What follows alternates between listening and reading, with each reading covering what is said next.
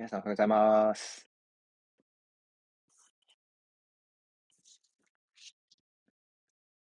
えー、今日もよろしくお願いします。おはようございます。あ、おはようございます。さゆりさんおはようございます。どうもどうも。どうもどうも。おはようございます。今日は、私はちょっと自宅からやらせていただいてて、あの、いつもとマイクが違うので、今日はじゃあ外線外の外線車もないですね。外線車とかサイレントが今日は静かだと思います。やっぱり六本木ってうるさいんですね。そうですね。結構通り沿いなのでね、うんうん、あの高速道路走ってるバイクとかあのサイレンとかですね、外線車ですね。あの辺の音はだいぶ聞こえますね。騒がしいですね、あの辺は。うんなるほど今日も、えーえー、はい、いろいろ、おいかがでしょうか？昨日、昨日本当に貴重な、あのお話をですね、えー、田中さんに聞かせていただきまして、あ、今日もお入りいただいてありがとうございます。いただいてます。ありがとうございます。あの、たくさん昨日は私も学ばせていただきましたし、ぜひね、あのせっかくいただいたお話を、あの記事化させていただきたいなと思ってますので、あのまた、あのそれができたら、これ、あの、ね、またご連絡します。うん、はい。でも本当に昨日なんかすごい私も勉強になりました。うん、で、このね、このルームに本当に入っていただくことにして本当に良かったなと思っていて、あの私田中さんに会ったのはだいぶ昔なんですけど、最近再会したんですよね。で、大使館あるあのアイスランド大使館のパーティーというかその大使か大使公邸でお会いしてパーティーじゃなくてあれだ勉強会でお会いしてでまたこの間も北欧のイベントで北欧の大使館のイベントでまたお会いしてみたいな話で、結構立ち話みたいな形で話をさせていただいたんですけれどもとってもなんかお話がすごく勉強になるのでちょっとこの立ち話だけでもったいないなと 思いまして私だけで聞くよりも皆さんと一緒に聞いた方がいいかななんて思って昨日ねご紹介したんですけれども。いやいや本当にあのーそういうね、貴重な、あの、あの、専門家の方にこのルームに入っていただけるっていうのは、本当にあの、大事で、私たちもよくあの、梶本正人さんとかね、あの、香港から入ってくれる、はい、その、まあ、あの、メディアリトラシーの専門家ですけど、彼とも私も30年代の友人ですけども、やっぱり、あの、二人で話してるともったいないと思うことすごく多いんですよね。わかるわかる。なので、えぜひ本当にそういうお話をね、この場で、あの、皆さんにしていただいて、さらに、あの、後に残るように、こうね、記事化するとか、ちょっとその辺も、あの、今後、システムとして考えていきたいなと、ねはい、はい、思っております。え本当に昨日はありがとうございました。えっ、ー、と、今日はですね、えー、さゆりさん、ひろこさんね、とうこさんも戻ってきていただいて、えよかったです。はい、ありがとうございます。ね、ちょっと休めましたか？あ、はいはい。よかったです。えっ、ー、と、で、とですね、えー、今日いろいろなまた話題があるんですが、さゆりさんからは、えー、今日はですね、えー、ロシアが制裁にもかかわらず戦争を続けられる理由について、ね、はい、興味深いお話ですね。トーコさんからはですね、えー、ウクライナ難民の帰国などのお話ですかね。えーえー、お話しいただけるということでよろしくお願いします。はい、あともう一本あのちょっと新刊の紹介をしたいなと思って、はい。新刊。うん、あいや私のじゃなくてあのちょっと書評で読んで今今発売になったばっかりかな、うん、あのキャッチキルっていう MeToo のきっかけを作ったローナー・ファローのドキュメンタリーなんですけれどもあのこれが非常に良い本なので、まあ、ぜひ皆さん読んでほしいなと思って、うん、はい。後で教えてください、うん、はい、はい、はい、じゃ楽しみにしてますあとえっ、ー、とひろこさんからはですね、えー、ラテンアメリカですね、えのシンクタンクからのリポートで、えー、ルボンドが報道してるんですかね、えー、中国のですね、アルゼンチンでの影響力、まあ、私たちで日本からすると地球の反対側ですけれども、アルゼンチンでね、え、はい、どのような影響力を中国が今、あ持ってきたかという、ね、興味深いお話。かなり広範囲の影響力があって、結局あの現在あのアルゼンチンはロシア、中国への支持を今表明しているんですね。うはい、ん。そういった幅広いその影響力があの政治的なところにまで行っているっていう状況がかなりあの深刻化というところであの、うん最近ちょっと報道が出てたので紹介したはい。いと思います。よろしくお願いしはい。ます。え、ぜひよろしくお願いします。ありがとうございます。ちょうどお願いします。えっと、で、私からですね、えっと、最新のニュースを踏まえて、えーいくつかお話ししたいんですが、えーまあ、あれですね、ヨーロッパのお安全保障のバランスがですね、だいぶ変わろうとしていると。で、まあ、このちょっと表題、北欧2国 NATO 加盟へと、えーちょっとまあ強めの見出しになってしまったんですけども、まあ、NATO 加盟へ意欲という今、まあ、そのような、えー状況を、おかとは思い、思うんですが、まあ、かなりこの NATO 加盟ですね、えー現実的になりそうだという状況です。えーこの2つの国ですね、フィンランド、スウェーデン、えーこの、え首相、両国の首相、両方ともあの女性の方なんですね。え非常にこの記者会見の、ね、画像、映像が印象的だったので、えこれも皆さんにシェアしたいなと思いました。この、え女性がですね、え2人並んで記者会見に臨んだという、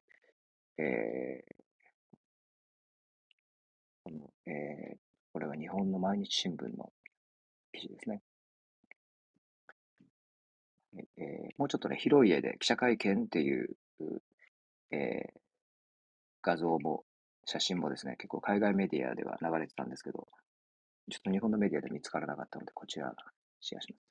この2人の女性ですね、えーフィンランドのマリン首相、それからスウェーデンの、えーアンダーソン、えー正式な発音はアンデション首相というんでしょうかね。アンデション首相。えー、2人並んでですね、NATO に、えーえー入る、えーまあ、意欲を示したということになってますが、まあ、に数週間以内ですね、実際にその、えー NATO への、えー加盟、加盟するかどうするかということを結論を出すということです。まあ、今の段階では NATO の加盟、NATO への加盟申請と、申請を検討しているということを、まあ、えー二国間、二国、えー両国ですね、共同で、えー発表したということです。えーまあ、これ、何を意味するかというと、プーチンさんですね、まあ、ウクライナの愛国心を打ち砕いて、えーそして NATO の拡大を阻止するという目的でね、えーこの、えー戦争を始めたわけですけれども、非常に皮肉なことに反対の方向になっていると。ウクライナはさらに結束を固めてですね、愛国心を強めて、NATO は、まあ、このままいくと拡大するというね、皮肉な結結果に、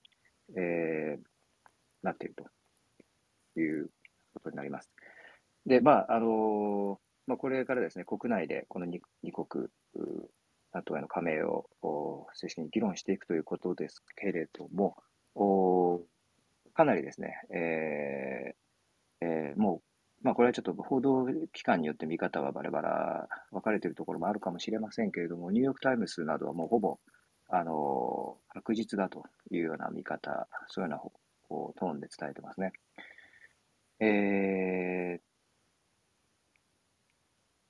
まあ、あの特にフィンランドですね。フィンランドはもう、あの戦第二次世界大戦中にですね、ロシアに実際に侵攻されて、この冬の戦争、ウィンターウォーというのがありました。えー、3ヶ月半ぐらいのうちにですね、こうロシアもあの、まあ、フィンランドはロシアと比べると小さな軍隊ですから、えー、本当に大国がバーンと入ってきて、今とウクライナとロシアのような関係ですよね。ロシア軍がガーンと入ってきてですね、えー、大きな被害がありました。えー、ただし、これ、ロシア軍の方がですね、この1939年、1940年の時は、多く被害があった死傷者、ロシア兵、この3ヶ月ちょっとで30万人亡くなったんですね。ああの死傷者ですね。死傷者30万人トータル。えー、それに対してフィンランド7万人の死傷者あった。まあ、そういうような歴史もありますので、えー、フィンランド陸続きですからね、ロシア。あの本当に人事ではないということで、えー、フィンランド、スウェーデン、えー、NATO の加盟を検討しているということです。えー、それ、うん？あ、スウェーデンの方の話ちょっとあったんですが、うん、お願いします。あ補足どうぞどうぞ。はい、えっ、ー、とスウェーデンではあのその政府が NATO に加盟という動きだではなく、その民間の人たちの意識もかなりあの、今のなんていうんですか今の状況を捉えていて例えば領土防衛に参加するボランティアの数が爆発的に増えているというのをあの、ルポンドの記事で報道。これ4月の5日の記事なんですけれど、載っていました。これもあのそのボランティアの数記録的な数だということで、や国民的な意識として今、うん、NATO へ、まあ、向かっているというか国土を防衛するという気持ちが高まっているという、うん、だそうです。なるほどなるほど。ありがとうございます。国民的な意識のやっぱり変革、高まりがあって、えー、こその今回の、ですので、両首相による合同記者会見ということにつながったようですね。はい、うん、ありがとうございます。えー、そうですね、ですね。まえー、この北欧地域のお安全保障、パワーバランス、だいぶ変わってきますしですね、同時に、あともう一つ、やっぱり外交的な動きでですね、昨日から今日にかけてあったのは、あの、えー、このフィンランド、スウェーデンだけでなく、このウクライナの隣国、ポーランドですね、それから、えー、バルト三国、リトアニア、ラトビア、エストニア、この、えー、3カ国の、バルト三国のリーダープラスポーランドリーダーですね、えー、この4人のリーダーが揃ってですね、えー、キーウを訪問しました。で、ウクライナ支援を、まあ、えー、表明するためということですけれども、お結束をね、えー、表明するということで、えー、ポーランド、それからバルト三国ね、えー、ウクライナ、キーフに入っています。あと、あれですね、まあ、いろいろその、ぶこのブッチャですね、あの虐殺の、ロシア軍による虐殺の証拠集め、これも始まっていますね。で国際的なですね、えー、調査機関、えー、OSCE などがですね、えー、捜査を、調査を始めて、す、で、にもう最初の段階でロシア軍によるその国際法のですね、明白な違反があったのは明らかだというようなえー、結果、あの、ステートメントをですね、出しています。えー、それからですね、あとアメリカの動きですね。アメリカはですね、バイデンさん、ゼレンスキーさんと電話で会談しました。で、この中でですね、えー、まあ、とにかくその今、ロシア軍がその東部ですね、ドンバス地域への本格的な侵攻をしようとしていると。えー、これに対してどう支援していくかというのがポイントなんですけれども、ここでですね、えーと、8億ドル分の武器ですね、えー、約1000億円分の追加の武器供与をするということをバイデンさん、ゼレンスキーさんに約束しました。また、えー、まあ、ヘリコプターですね、追加のヘリコプターなどをですね、えー、というようなあの話も出たようで、とにかくその、あの、新しい対応ですね、東部地域振興に備えての新たな対応支援、えー、ここの部分がポイントになっています。先週はあれですね、えー、この武器関連で言うと、えー、スロバキアがですね、S300 という、えー、対空ミサイルシステムをですね、えウクライナに供与したと。えまあ、でもそれができたのは、アメリカがパトリオットをですね、スロバキアに、えあの、供与したということで、まあ、こうドミノのようにですね、アメリカのパトリオットをスロバキアに送る、スロバキアのこの S300 を、えー、ウクライナに送るというような形で、えー、こう対空ミサイルシステムの強化をですね、図っているところなんですけれども、えー、さらに、新たなですね、その武器関連の、おえー、アメリカ側の、まあ、えー、努力、展開としては、ペンタゴンがですね、こう、え防衛装備品を製造している企業を、えー、主要8社とですね、えー、ミーティングをしたと、えー、ニューヨークタイムズが伝えてますね。で、えー、とにかくまあ最新兵器をですね、ウクライナに、えー、送るにはどうしたらいいかと。そこを協力してほしいという話し合いがあったようで、えー、特に、まあ、あの、ロッキード・マーティンさんとかね、えー、よく皆さん聞かれると思うんですけど、ロッキード・マーティン社、それから、あの、レイシオンという会社があるんですね。この2つが、えー、共同で、あの、ジャブリンという対戦車砲を手持ちで、傾向式でですね、えー、こう、えー、戦車に対して砲撃できると。で、かなりこう、誘導でですね、ピンポイントで正確に戦車に、えー、当たると。このジャブリン、これを作ってるんですけども、このさらなる供与、それからレイセオンという会社はさらにスティンガーというあの地対空ミサイルですね。これも傾向式です。これを作っている。このあたり、スティンガー、ジャブリンですね。これをさらにこの東部地域に向けて、えー、追加で送るようなその支援ですね。これをペンタゴン、えー、進めているという状況です。はい、えー、私からは、えー、とりあえず今日のところは、あ、一応あもう一つありましたね。えー、一つ、あの、もう一つですね、興味深い記事で皆さんのこの新しいね、えー、言葉と言っていいと思うんですけど、ハクティビストっていう言葉、えー、聞いたことありますでしょうか？ハクティビスト。いや、知らないな。知らないですね。ハクティビストってね、最近できた言葉で、あの、英語でもこれ、クオーテーションの中で使われることが多いんですけれども、このハッカーとですね、それからアクティビストですね。これを合わせて、アクティビスト。要するに、ハッキングした情報に基づいて、アクティビスム。何らかの目的を遂げようと活動するえー、人たちということなんですが、えー、一つで面白い記事がワイヤードでありましたので、ご紹介しますね。えー、と、はい。ご覧になれますでしょうか？はい。はい。うん、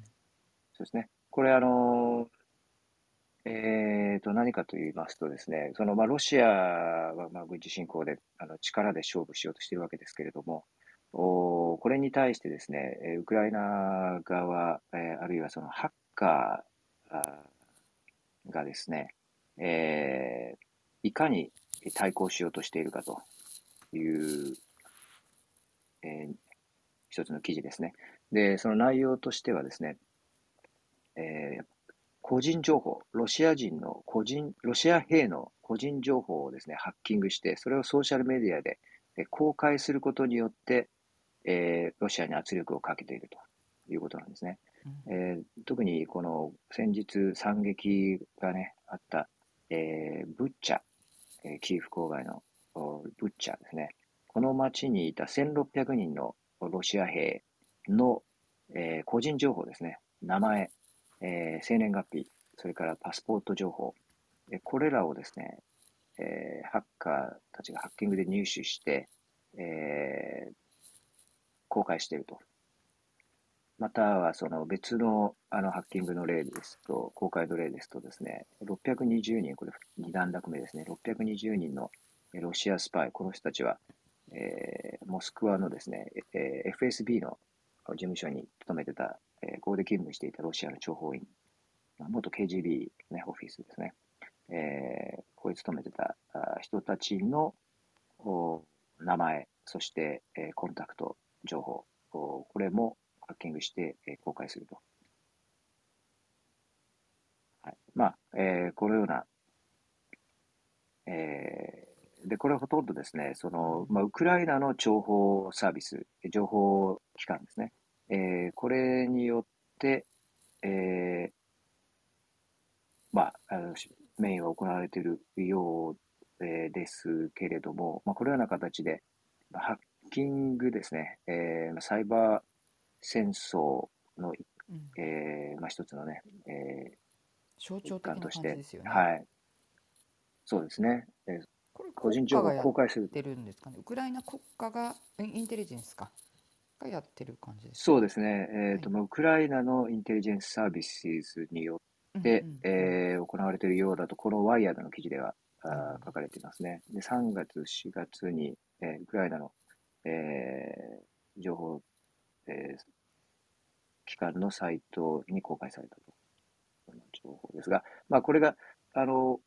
一方でですね、えー、調査報道する人、ジャーナリスト、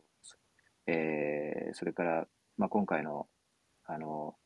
例えば、えー、OSCE とかですね、えー、国際調査機関、放射ロシアによる虐殺があったかどうかとかですね、えー、そういうのを捜査している機関の調査員、えー、そういう人たちにとっても非常に、えー、有益な、ね、情報になるんではないかというような見方もこの記事の中でされています。はい。あのー、ね、ご興味ある方はぜひちょっとこれ参考にしてみてください。うんうん、こういうのハッカー、ハッカーとアクティビストをアクティビストは分けてね。アクティビスト。アクティビスト。えー、そうなんですよ。アクティビストたちが、あのー、ね、こういう、どんな活動をしているかという、えー、そうですね、まあ、ロシア、えー、機関、それからロシアのそういうロシア兵の、まあ、プライベートな情報ですね、これをリークすることによって、えー、ロシアに対抗しているというような、ハクティビストに関するニュースですね。うん、はい。なんか新しい動きがいろいろありますね。ねこれ前に私がなんかあの顔認証システムを使ってあの死んだロシア兵の情報を流すっていうのをやるってはいはい、なんですけど、まさにああいう感じのことですよね。ただまあそれに関してはねちょっと個人情報保護の面でいかがなものかという話がまあ出ていたんですけども、に本当にあらゆる手を使っての戦争なんだなと思いますよね。本当ですね。はい。新しい、ね、言葉も生まれているということですね。こういうの。ありがとうございます。えー、っと、では、えー、私から以上です。さゆりさんの、はい、そうですね。あの一言ちょっとあのフィンランドとスウェーデンの話、うん、フィンランド、スウェーデンお願いします。ね、はい、NATO 加盟か。あのフィンランドっていうとどうしても私フィンランドフィンランダイゼーションっていう言葉わかり知ってますか？うん、政治学でね。うん最初になんか私結構学んだのがやっぱその言葉で、フィンランド化っていう言葉なんですけれども、日本語に直すと。でこれってあの第二次世界大戦の後ですね、まあ、冷戦の時に結局フィンランドはあの東欧諸国みたいにそのソ連の衛星国にはなならなかったんですけれども、はい、そのまあ場所的にもそうですし歴史的にも本当に、うん、まあ、本当に隣にあるっていうね、うん、隣というか近い国であるので中立をしようということであの限定的に例えばその反ソ連とみなされる政治勢力とかメディアを排除したりとかして、ソ連に、えー、一応寄っているような中立政策を取ることによって自分たちの民主主義、まあ、いわいわゆる他の東欧諸国とは違って民主主義とか自由主義経済を享受できてきたっていう歴史があってなのでその NATO にもしばらく加盟しないし一応その中立というような立場を取ってたんですよね。なのですごくその有名な言葉なんですよ政治学的には。なるほどなるほど。あまりいい意味では、使われてないんですけれども、そういったような国々、まあ、小さな国々が取った戦略ということで、まあ、あのソ連からの影響っていうのは政策的にあるんだけれども、うん、その中でも民主主義を自由主義を、まあ、経済としてもねそうなんですけれども享受する、うん、なんかこう苦渋の選択がついに NATO に行ってしまったなと思いましたしあとそのあのサンダ・マリン首相ってさっきあのね、はい、女性の方が2人並んでっておっしゃってましたけどすごいあの記憶にあったらしいんですけど、うん、2019年に彼女34歳で史上最年少というか、まあ、世界で最も若い、うん、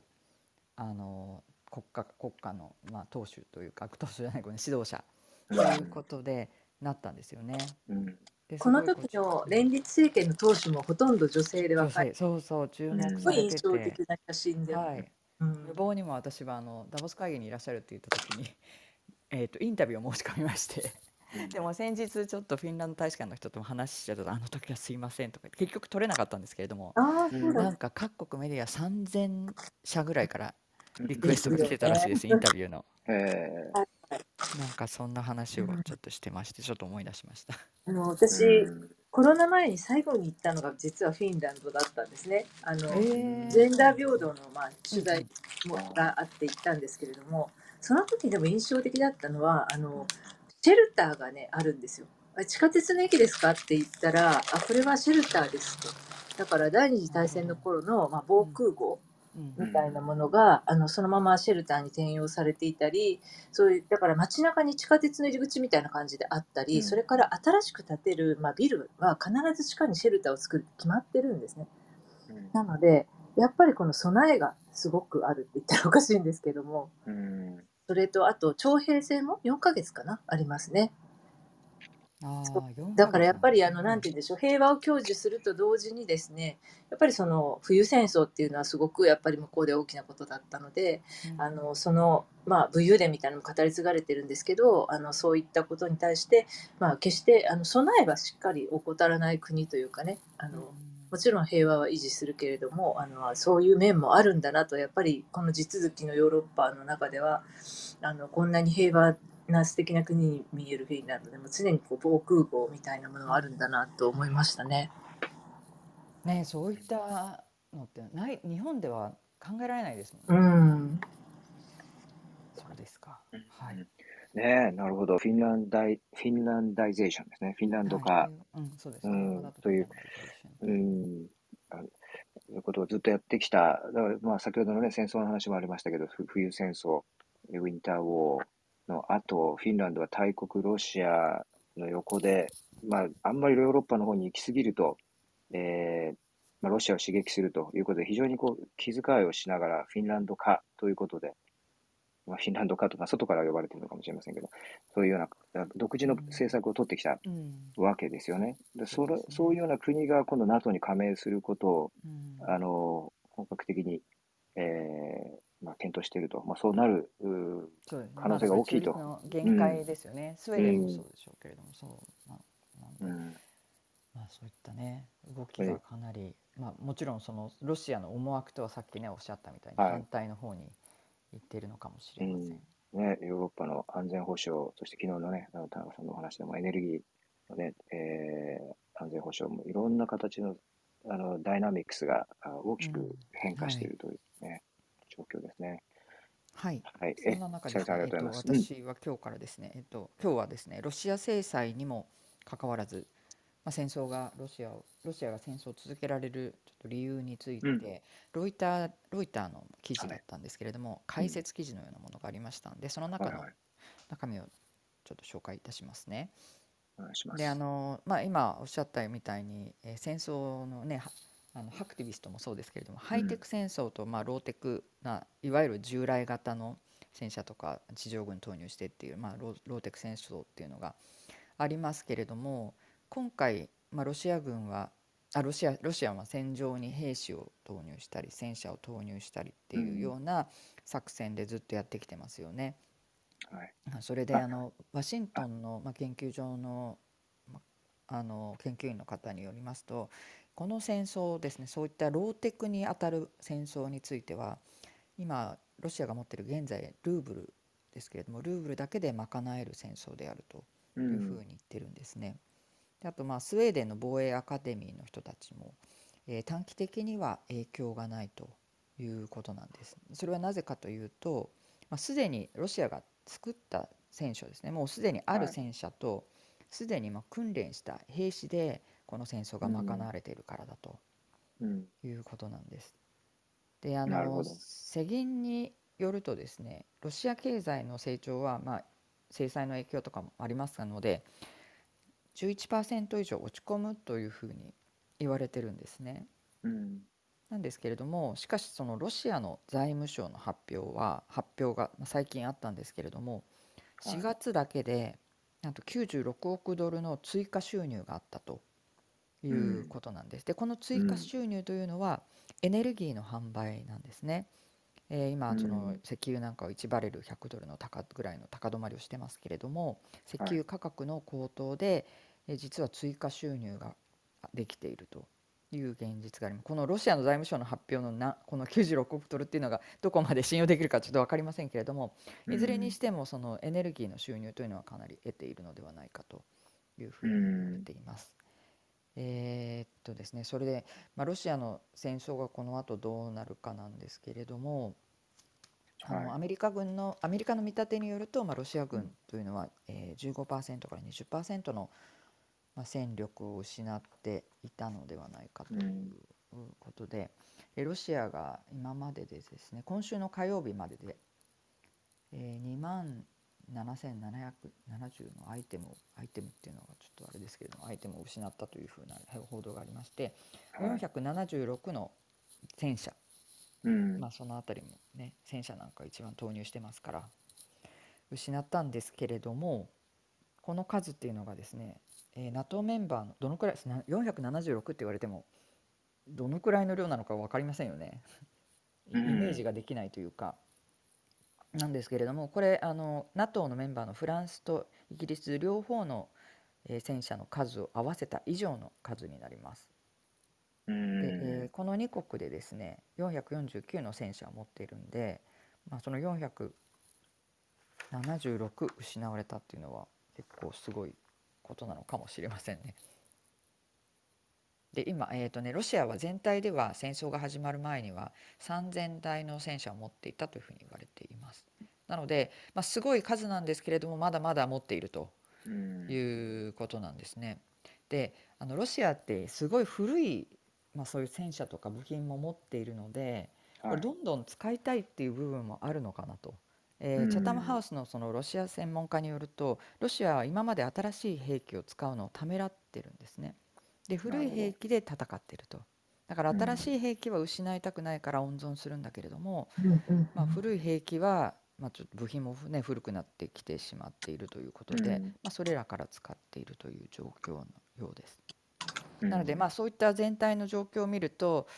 あの、まあ、長引かなければですね ロシアまだまだいけるようなそんな見立てが結構出ておりまして、うん、うんなんかどうなんでしょうねと。第二次大戦の頃のような戦争をしているのはそのせいだということですよね。うん、実はまだまだ最新の兵器を持っている。持ってるけれども、ね、ということですね。なので、え今、えーとまあ、たとは言ってもね、まあ、元の状況に戻るというかその戦争前の戦戦力に戻すには、まあ、10年とか20年ぐらいの単位の年月が、まあ、かかるというふうに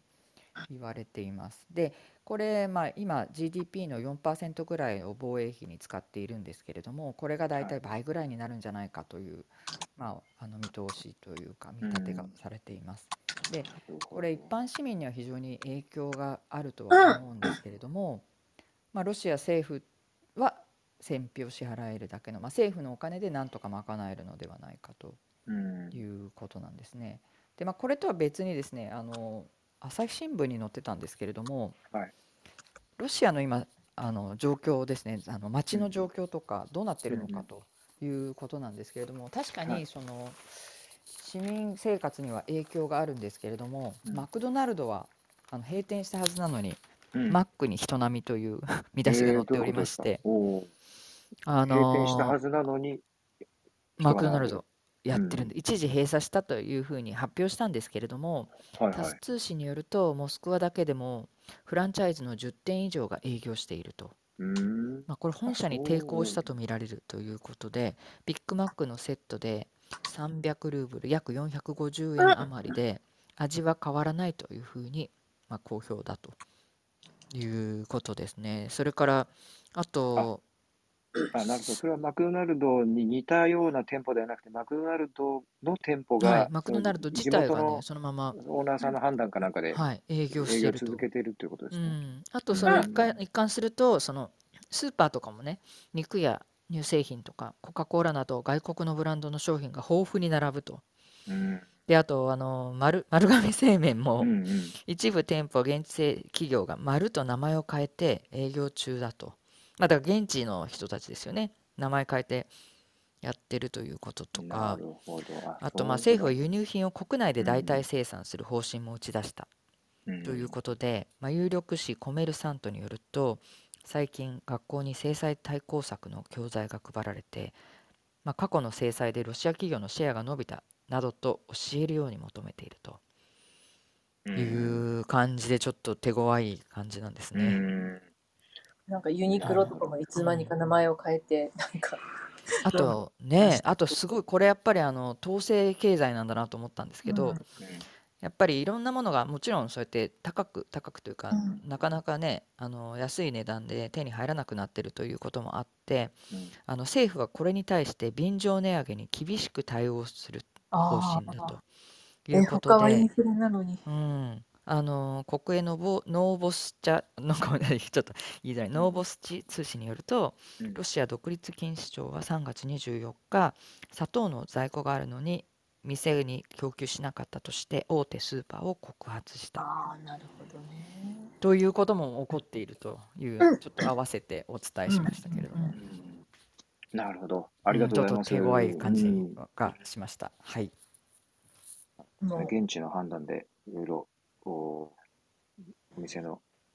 営業が続いているというですね。これあの今の朝日新聞のね、さゆさんが、えー、お話してくれた朝日新聞の記事、それからそのロイターの分析記事ですね。これ先ほどリンクでシェアしましたので、あのもし、えー、ご興味さらに読みたい方は、あの今リプレイで多分後で戻ってあげると、えー、見られると思います。ありがとうございます。よろしくお願いいたします。あと、えひろこさん先ほどリンクを、えーフィンランド化について分かりやすい解説動画があったということで、リンクをね、シェアしていただきましてありがとうございました。これも、ね、まだご覧になってない方、リプレイでチェックしてみてください。よろしくお願い します。ありがとうございます。はい、私から以上です。はい、うん、ありがとうございます。えーと、とうこさんのお話にじゃあ、はい、そうです？ね。あのまあ、このマリ、まえー、マウリポリですか？です。うん、マリウポリ。マリあマリウポリ？名前はそれでいいんですよ、うん、発音が変わるからね。はい。うん、えあののね虐虐殺、まあ、ジェノサイドと言われるようなこと、それからの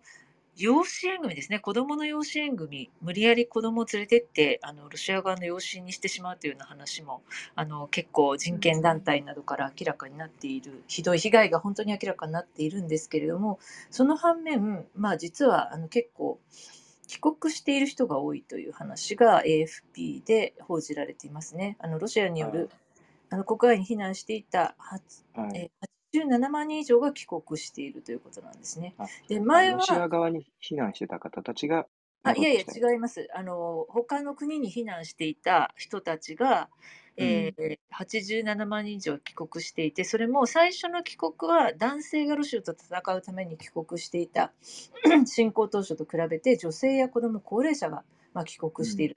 でつまりまあ西部を中心に情勢が落ち着いてきたように一見見えているんですね。なので、まあ、あの首都キーウ近郊からまあ撤退したということもあり、えー、の人たちがですね女性や子どもが、まあ、これ以上国外にとどまっているのも、まあ、やっぱり言葉ができないと仕事ができない、それからあのやっぱり突然出てきた方が本当にやっぱりいかに突然だったかということですね。なので、ちょっとひとまず大事なものを取りに帰りたいとかね、さまざまな理由で、まあ、この帰国する、えー、女性や子どもや高齢者の方が増えているというようなニュースでしたけども、まあ、これに関して昨日テレビでもやっていてですね、まあ、そこでやっぱりウクライナサイドの方としては、まあ、国境警備隊の方とかがやっぱまだまだそんな心配なのであの時期総称みたいなことを言っていて、まあ、本当にこれちょっと心配だなと思っているんですよね。この、まあね、だからせこの西部の方からね少し勢力がなくなったからということで、まあ、皆さん安心して少し一時でも帰国したいと思ってる気持ちは非常によくわかるんですけどね。でこれ一方あの シリア難民ですねこの方たちは全くいまだにあの帰国していないんですよね。なので、まあ、このどのぐらい、ね、長引くのかっていうことに関しては、あの本当にわからないなと思っていますが一部こういう動きもあるということなんですね。やっぱり国外に避難する、ね、難民としていかに皆さんがあの温かい手を差し伸べてくれても本当にあの自分の故郷や家から離れて生活していくということは本当に過酷だということですよね。うん、本当ですよね。まあ、その段階がありますもんね。まずはその、まず命を守ると、そのためにはね、えー、まず安全なところに行くというステージ、それから、それが落ち着いてきた後、生活、その場所で本当にしていける,、していけるかどうか、ね、言語の問題、文化の問題、いろいろある中で、いうもう本当に、えー、あの、ナンバ避難のね、ステージが変わったことも一つのあの原因だと、うん、ね、これやっぱり、あと本当にやっぱりね、皆さん、もう、小さな機内持ち込み用のスーツケースみたいな一つで来られているわけじゃないですか。うん。はい、やっぱりあのね、もういかにちょっともう大事なものがいっぱいあるからやっぱり取りに戻りたいっていう気持ちもわからなくはないですよ、まあ、ただ本当にこれが安全なことなのかどうかはまあ他で起きている一般市民への残虐なね行為を考えると本当にあの心配ですよね。うん、うんの本当にあの連日のこの人道上のねニュースは本当になんかもううわもう20世紀にこんなことが起きているんだっていうのは本当にね、うん、胸の痛いものでもありますけれども、はい、あとね、はい、あとこれ報道特集で前やってたんで私がいない間にやってるかなと思うんですけどやっぱりその残虐なロシア兵がなぜ残虐になるのかって話ってやりました？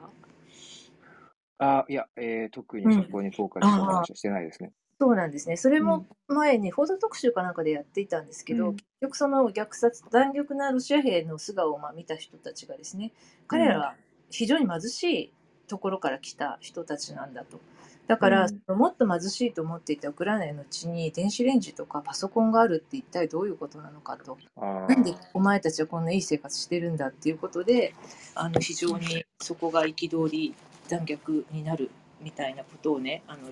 あのか、えー、その報道特集とかでもなんかそういう話をしてた時にいろんなツイートをされてる研究者の方とかがいたんですけど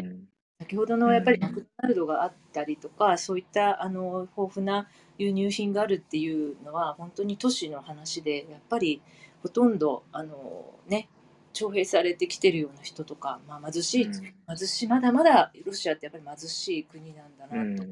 非常に貧富の差がある格差のある国なんだなと思いますね。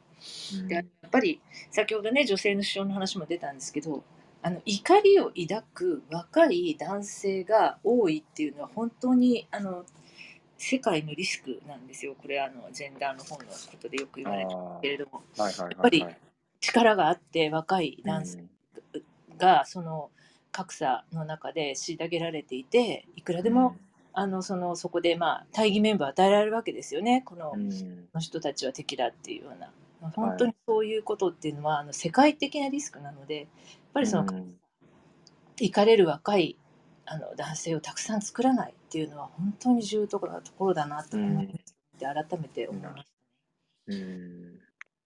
なるほど。そうかそういう怒りを持つ男性が多く現れるとおあの世界が不安、社会が不安定にな社会が不安定になる。うん。だからまあ、本当にそういう意味ではいろいろなことで辛い戦争だなと思っています、そうですね。ですので、まあそういう意味では、これが、この状況が世界のいろんなところに今波及しつつありますので、それが非常に心配ですよね。で、小さい国ほど影響を受けやすい、あの、まあ、昨日エネルギー問題のお話でもね、あの、ありましたけれども、あとね、今国がこう、あのデフォルトになったりとか、それからあの政変、あの政権が転覆したりとかですね、でまあ、このウクライナの事情がどこまで、えー、その何割ぐらいはね、構成しているかは、あのちょ正確には分かりませんけれども、ね、パキスタンの例とか、スリランカの例とか、それから南米でもですね、あのえーまあ、これはウクライナの影響もかなりあるようですが、やっぱりインフレでですね、えー、物価が上がって、えー、ペルーなどでは、えー、非常に抗議活動が大きくなってるんですよね。ですので、まあ、怒る人たちが、あの、増えているというのは、すでに起こってるんじゃないかなと。そうですね。ね、非常に懸念されますよね、今の話。本当におっしゃる通り、あと原因もいっぱいありますよね。それこそ昨日のエネルギー問題で、あの、うん、貧しい国ほど大変になるっていう話もそうですし、うん、米国ですらあの消費者物価指数見ました。ね、インフレですね。8.4%。で、英国も 7. 何パーセントぐらい上がってるんですね。やっぱりこれは本当にね、あのすごいいっぱい影響がありますよね。日本にどう波及するかというところもあると思いますね。うん、そうですね。はい。はい、その、えー、ね、えー、ね、その辺ちょっと、えー、私たちも注目しないといけないと思います。そうですね、えー、経済の専門家みたいな人が来てくれて、れないですね。ちょっと誰か聞いてみます。そうですね。うん、うんはい、ぜひぜひ、はい、またお声掛けください。ぜひ。はい、わかります。円円安も進んでますしね。そうなんです。120円、すごくだって3月からね、10円以上値下がりしてるいや、これが日本企業に影響ないわけないですよ、本当にね。うん、ちょっと急激すぎるのでね、結構対応が厳しいんじゃないかなと思いますね。そうですね、もうみんな予算とかも立てた後ですからね、まあ、修正しなきゃなると思うし、はい、はい、それとちょっと簡単に新刊紹介してもいいですかね？はい、あの、キャッチキルという本が、あの文芸誌から出てまして、まあ、これは書いたのはローナン・ファローさんですね。それからあの、あの、ファクトフルネスなどを翻訳している関美和さんの翻訳で、まあ、彼女の翻訳は絶対面白いって間違いはないと思う評判の方なんですけど、あの、4月12日に出たばかりです。で、これ内容としては、あの長年タブーだったハリウッドの性的虐待をスクープしてピューリッツァー賞を受賞したローナン・ファローこれあの女優のミア・ファローとウディ・アレンの息子さんになりますけども、まあ、彼があのいかにそのハーベイ・ワインスタインの疑惑を追いかけ告発して追い詰めていったかという、まあ、本当にスリリングな本で、まあ、あのよくねスパイ小説さながらっていうような言い方されるんですけどこれあの本当に恐ろしいなと思うのはまずその告発しようとして一緒にやっていたんだけどテレビからまずその裏切られるわけですねもうこんな記事は出せませんと。でメディア政界司法会による、まあ、妨害があってさらにそのワインスタインがですね元モサドのその諜報員が作っている会社、まあ、スパイ会社みたいなもんですよねそこを使ってそのローナ・ファローたちを監視したりするんですね。だから本当にその不気味な闇みたいなものが権力者によってあのこのこのことを告発しようとした時の権力者たちのそのもうなりふり構わないやり方ですよね。でまあ、でも結果まあ彼はもうしっかり証拠を取ってで前にその ET のきっかけになった2つの記事というのがあってこちらはあのえー、ローナ・ファローでもう一つはあの女性の記者たちがやっぱりねあの取材して、えー、調査報道をしてコツコツ追い詰めたっていう記事があってこの2つが、まあ、きっかけになったんですけどこちらの方はですねあの実名の証言者をあのたくさんえー、登場させて女優の方たちとかですねロザンナ・アークエットとか結構有名な人ですよね。でそのレイプという言葉をはっきり使っているそうなんですね。つまりあの証拠がないとレイプっていう言葉を使った時に逆に訴えられて負けてしまうのであのそのぐらいしっかり調査報道したということになります。まあ、ぜひ読んでいただきたいしあとこれなんかドキュメンタリーも今、えー、UNEXT かなんかに上がってるそうですね。あと映画にもなるのかな。あの大変有名なあの本になっています。まあ、これ2年前に出たので翻訳がちょっとねあのやっと日本に来た待ってたっていう感じで私今週はその最初につかみ本をですねあのもらったんですね。あのサンデー毎日の書評コーナーを持っているので、でそのつかみ本で読んで4月12日に、まあ、やっと出たばかりということですね。うん、なるほど。今やっと追いつ,、追いつきました。これが見つかりましたんで、リンクを。あごめんなさい、はい、ここに貼りましたので、皆さんご覧になってください。すごいよね。ね、関さんすごいよね。だって、ベンチャーファンドをやりながら翻訳してたのかなと思って。そう、あの、村上さんとか、キャシー松井さんたちと一緒に作ったベンチャーファンドのメンバーなんですよ。そうなんですよね。だからもともと金融業界にいた方なので、あの、ファクトフルネスとかそういうビジネス本をすごく訳されてる方なんですけど、あの幅が広いですよね、こういう。でもことごとくヒットしてますよね、彼女の。そう、そうなんです。翻訳したやつで。そしてあの今実は日本版 MeToo とも言える状況がですね、週刊文春によってものすごい起こされているんですけど、これに対して日本の大手メディアはあまり追随してこないなというのが非常になんとも切ない話だなと思いますね。あの映画業界では監督や俳優からの性暴力の被害の告発がまあ実は相次いでいて火をつけたのはあの週刊文春なんですよね。なんですけど、まあ、これに関してあの例えば是枝監督とかがあの監督という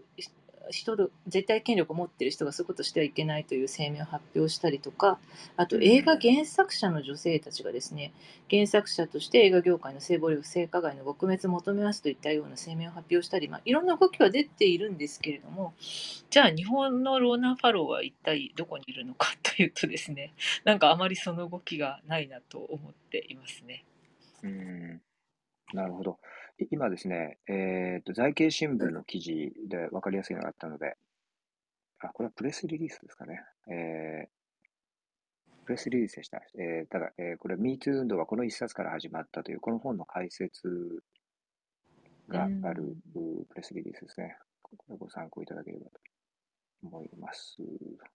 はい。私からはまあ以上ですね。はい。ぜひ日本の MeToo に関してもぜひ注目してあの、うん、見ていっていただきたいなと思います。はい。ありがとうございます。どこさん、えー、こちらのね、本のご紹介していただきました。ローナン・ファローさんね。はい、えー、と、ひろこさんのですね、では中国の南米における影響力、特にアルゼンチンですね、えー、こちらのお話をでは、えーと、フランスのメディアなどから、えー、情報から伝えていただけるということで、よろしくお願いします。はい、よろしくお願いします。えっ、ー、と、中国がアルゼンチンの政権と結びつき、産業やインフラ開発などで広く深く関わっている、まあ、影響があるということで、で、それが、まあ、結果として中国、ロシアに接近しているというような状況が今生まれているということなんですね。うん。で、えっと、今年2月なんですが、アルゼンチンと中国は新シルクロード一帯一路の覚書に調印しました。で、中国から2つの巨大プロジェクトの投資額の発表があり、うん。1つ目が水力発電所と原子力発電所の主要プロジェクト、えーと、10のインフラプロジェクトで、これが140億ドルというものなんですね。で、あと2つ目はまだ事業の検証中のものなんですが、えー、水道橋、えー、水力発電所、高速道路、風力発電所、16の、えー、16のプロジェクトで97億ドル相当ということです。うんで、この中国とアルゼンチンは教育から農業、公共通信メディア、原子力に至るまでさまざまな分野で制度的協力文書というものに署名したということなんです。で中国のやはり南米諸国に関する関心はかなり高まっているということで、えーとこれらの国は主に大豆鉱物、石油を中国に供給しているということで、2010年以降、中国は原材料のニーズを満たすために、これらの国々への投資を増やしてきましたという経緯があるそうなんです。で、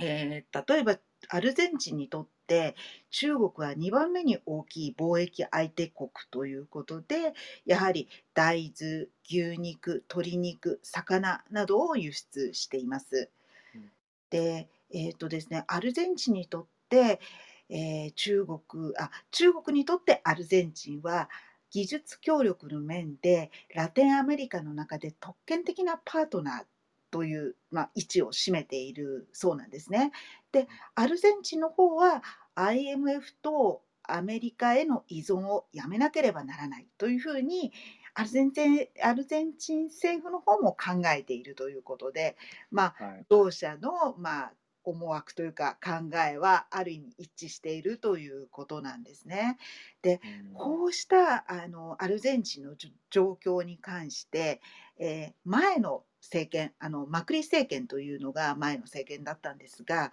その時、はい、その時の元中国大、えー、元中国駐在大使の方が、あのまあ、懸念を述べているということで、まあ、今回のようにロシア、中国を支持するようなことにつながるということをとても心配してるんですね。で中国との関係はやはり純粋な商業的提携にとどめるとどまるべきだというふうにこの元中国大使は、えー、在、えー、何ですか中国に駐在していた大使は、うん、えー、主張しています。でそれはどうしてかというと、えー、民主主義共和国三権分立自由な報道、うん、司法の独立を私たちは信じている私たちは深い意味で西洋人であることに間違いありません。しかし中国にはそのようなものがないということをこの在元在中国大使その中国の現場を見てあのよく分かっているということでこの点を指摘しているということなんです。なんですが、まあ、今の政権はやはり中国と協力して、まあ、やっていこうという立場にあるわけなんですね。でえーとですね、シンクタンクのラテンアメリカあラテンアメリカのシンクタンクで、えー、グローバル・アメリカンズというところがあるんですがそこのリポートによりますとあの、えーとですね、アルゼンチンは中国とあの例えば衛星打ち上げなど宇宙衛星の打ち上げなどの基地がありまして、えー中国軍の宇宙における軍事の協力も行われているというふうに報告しています。アルゼンチンのその、まあえーと、宇宙にこう発射する基地があるんですが、そこが、まあ、中国軍の、まあえー、中国軍への協力が行われているということなんですね。とあと宇宙分野以外でもすごいあの幅広い作業があの産業分野との提携が行われてましてもうちょっとざっと読み上げると、まあ、貿易ですね。あとリチウムなどの鉱山事業。あと、はい。栽培など、あと肥料とか種子などの農業ですね。うん、あと建設、輸送、ガスパイプラインの建設、光ファイバーの敷設、ブエノスアイレスでの港の運営、あと、うん、えー、原子力発電、電気通信、あと防衛協力協定もありますし、中国製の武器や軍装備の購入、中国からの軍事教育、あの軍事訓練の教育の提供、あと南極にあるアルゼンチン基地への補給の支援も行っています。あとですね、えーと、犯罪組織を取り締まるために中国国家警察がエージェントをアルゼンチンに派遣しているということで本当に幅広いあの協力体制が、まあ、もう構築されているということなんです。でこうしたあの広範囲な影響工作ができるのは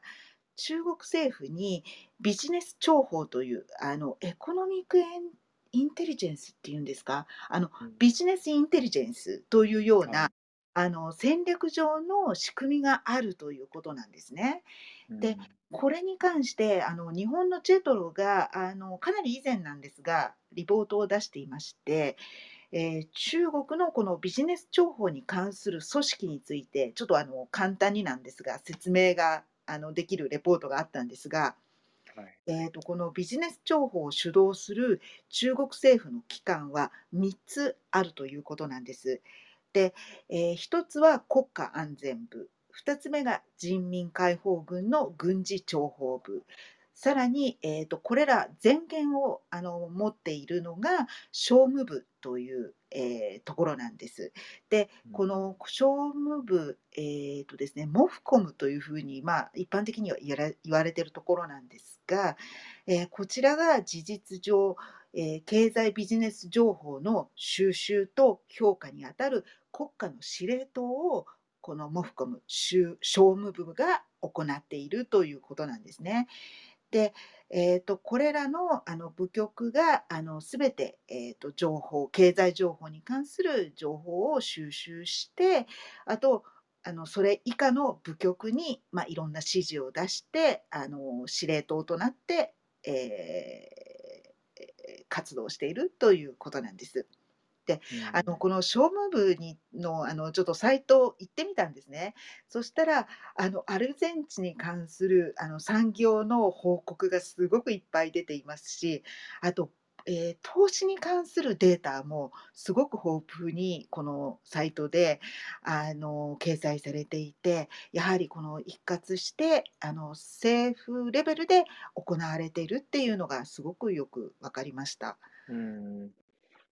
はい。なるほどね。な感あじありがとうございます。いや、これね、すごく、えっと、今、関連の記事をですね、私も今お話聞きながらいくつかシェアさせていただいてて、今シェアしているのは、このロイターの、これ日本語にもなっている記事ですね。先ほどの宇宙基地、アルゼンチンの中国軍の宇宙基地、えーのお話、それからそのスパイ関連のお話、これロイターが、えー取材して、まあ、この分析記事に書いてますね。それから一つ前にシェアさせていただいたのは、あの、えーえー、原子力発電所をアルゼンチンに中国が建設すると、そのに、えー、リンクもシェアさせていただきました。えー、このメッセージの方にも、チャットルームの方にも一応シェアさせていただいたんですが、ちょっとコピペがどこまでできるか、えー、ありがとう便利か分かりませんが、ね、だからそこれで本当に今、あの、ひろこさんまさにおっしゃったように、ものすごくこう、包括的な、あの、ディールを中国とアルゼンチン、もう行っていると。もうエネルギーからもう宇宙開発までやってるわけですよね。そうなんです。これはなかなか、あのね、ね日本にいるとなかなか見えにくいことでもありますし、こういう動きでもありますし、で私、アルゼンチンにちょっと住んでたことが、もう30年ぐらい前に何ヶ月か滞在したことがあるんですけど、あの、当時から見たら全く考えられないですよね、こういうような接近っていうのは。あの、中国移民っていうのは確かに南米は多くて、あの、でチーノスっていう感じで呼ばれてて、うん、で、うん、まあ中国の影響っていうのは特に太平洋側の国では、あの、より大きいんですね。だけど、南米の中でチリとアルゼンチンっていうのは非常に白人の国で、しかもアルゼンチンっていうのは大西洋岸なんですよ。なので、全くアジアと縁がない。いや、もう完全にイタリア人の国、シチリア移民が多くて、イタリア人による、あの、南米のヨーロッパとかね、南米のパリって言われてるような、あの、ところですよ。ブエノスアイレス、ね、すごい綺麗ですよね。綺麗です。実は、新婚旅行は、ブエノスアイレス。そうですか。素敵。ブラジルと。そう、アルゼンチン、あそう、いいですね。ブブエノスアイレスも素敵ですあと南米は本当に広くてね、パンパとか大草原もあったりとか、うん、あの、本当に縦にも長いので、あの、いろいろね、えー、大自然がいっぱいあって、あの、素敵な国でね、牛肉が美味しくて赤ワインが美味しくてっていう国なんですけど、その中国との関わりという意味では、一番縁がないところでもあったと思うんですよね。あの、特にその人種的に、あるいは考え的に。うん、で、ここにやっぱり、えー、まあその貿易とかではあったと思いますけど、そういう、なんていうんですかね、その、中国人とアルゼンチン人というのは、なかなか、まあ、私、まあ、個人的には、あんまり共通点がないと。で、そんな中、やっぱり中国がここに入っていく理由っていうのが、あの、多分いくつかあると思うんですよね。それで、それはすごく大きい。例えば、アルゼンチンはやっぱり白人の国ですよ。で、ヨーロッパ系の国で、それからキリスト教の国ですよね。だから、今、中国が多分一番困ってるのは、そういう白人の国、ヨーロッパの国、そう西洋的なところからのインドースメント、協力、理解というのは得られてないと。だからその入り口としてね、アルゼンチンみたいな国をパートナーとして、えー、つけて、で、それを、こう、あのー、足がかりにヨーロッパの方にね、こう影響力を持っていく、アメリカの方に影響力を持っていくっていうのは、非常に戦略的な考え方なんじゃないかなって感じがしますよね。あの、もう本当に大量に、あの、幅広い分野に投資を行い、抑えていくということで、うん。で、これに対してアメリカ政府、やはり危機感を持ってるんですね。で、ん。この先ほど言ったラテンアメリカのシンクタンクも、このアメリカ政府は、あの、注意を喚起させることはできるけれど、こうしたことを未然に防ぐことはできないというふうに指摘していますね。で、あの、可能な限り中国の関与に変わるあの中国の投資よりももっと質の高い市場ベースのあの代替案を提案し続ける必要、まあ、西側例えばアメリカとかヨーロッパの国が、まあ、提案し続ける必要があるんではないかということで、うん、そうしたことでアルゼンチン国民がやはりあの長期的に見てあの中国よりもあのその、えーと、他の国の方が安心であるとかあのちゃんと比べてアルゼンチン国民が考えてほしい考えてもらえるような提案をあの西側から出してほしいというようなことを結論として言ってます。あのやっぱり短期的なあのなんていうのメリット利益とか投資っていうのはやはりアルゼンチンにとってはすごく魅力的なので、うん、まあ長期的な視野を持ってもらえるよプロジェクトを提案するとか何かそういったことであの中国に抵抗する方向に向かっていくように進めてくださいみたいなことが書いてありました。うん、